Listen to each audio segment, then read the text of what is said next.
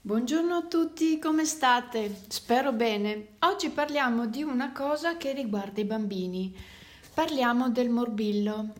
È appena stata la festa della mamma e le mamme si preoccupano molto per i loro bambini, per cui dare qualche informazione in più è sempre utile.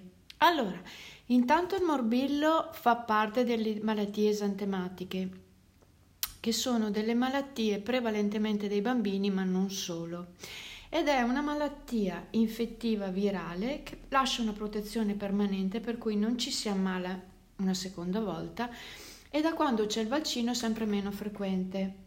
I bambini si contagiano facilmente tra loro, parlando, giocando, venendo a contatto.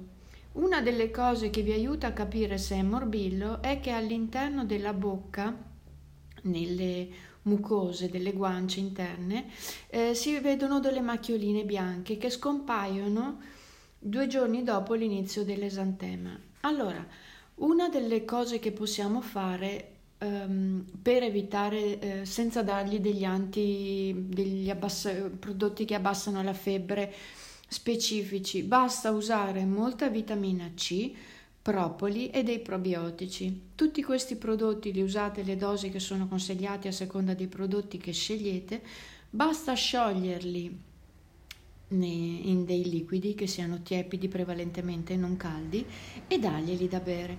Tra l'altro, quando i bambini hanno la febbre è essenziale farli bere molto, di solito si dà del tè leggero. Ecco, in questo tè sciogliete, come vi ho detto, vitamina C, propoli e probiotici.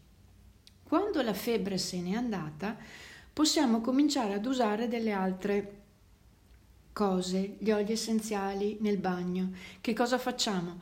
Mettiamo due gocce di olio essenziale di lavanda nel bagno e questo lo aiuta nel prurito e nell'irritazione. Se volete possiamo aggiungere anche un quarto di tazza di aceto di mele e quando hanno finito al bagno li avvolgete in un lenzuolo eh, morbido un asciugamano morbido caldo nel quale avete eh, messo due gocce di olio essenziale invece di camomilla. Per quanto riguarda l'alimentazione, eh, come vi ho già detto, eh, bisogna usare molti liquidi. Eh, se è possibile, eh, frutta e verdura perché sono prodotti rinfrescati, quindi favoriscono l'abbassamento della febbre Altra cosa, ci sono delle ricette che vengono dalla Cina, si fanno con il riso. Bisogna cuocere il riso tantissimo, fino a che de- eh, diventa uno stracotto e ancora di più non deve essere molle, ma un po' secco.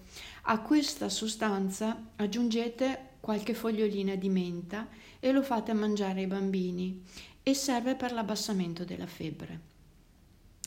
Che altro dire? Nient'altro, direi che per oggi ce n'è abbastanza. Trovate tutto questo nel mio nuovo ebook eh, Bimbo e dintorni seconda edizione sull'Amazon Kinder Store a mio nome oppure sul sito www.lauramoroni.com invece in edizione cartacea. Vi auguro un buon sabato, una buona continuazione e ci sentiamo presto. Ciao!